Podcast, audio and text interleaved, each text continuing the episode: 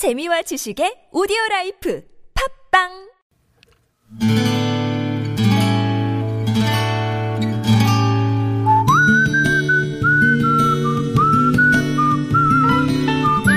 여러분 기억 속에서 여전히 반짝거리는 한 사람, 그 사람과의 추억을 떠올려보는 시간, 당신이라는 참 좋은 사람.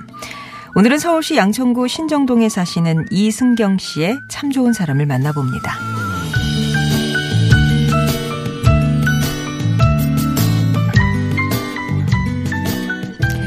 징집영장을 받고 두려움에 떨며 찾아갔던 황산벌. 난생 처음 맞이하는 이별에 어머니 손과 여자친구의 손을 번갈아 잡고 눈물을 훔쳤던 그곳. 까까머리에 무거운 철모, 물에 말아 먹었던 짬밥, 그리고 혹독한 훈련. 그래서 군대 이야기는 밤을 새워도 할 말이 남는지 모르겠습니다. 20여 년 전 강원도 철원 깊은 산골짜기 군부대 막사 밖에는 소리 없이 눈이 내리고 있었습니다.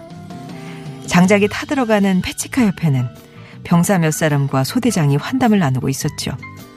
사실 고만고만한 계급의 부대원이라면 여유가 있었겠지만 육사 출신의 소대장 한 사람이 끼어 있다 보니 왠지 모를 긴장감이 감돌았습니다. 더구나 그 소대장은 게슈타포란 별명으로 불리던 악명 높은 군인이었습니다.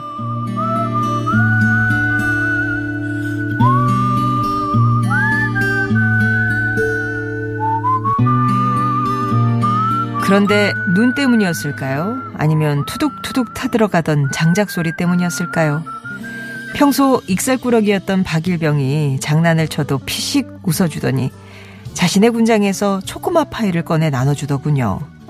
저는 그 여세를 몰아 소대장에게 소대장님은 무슨 이유로 군인이 되셨는지 궁금하지 말입니다. 라고 평소 궁금했던 걸 물었습니다.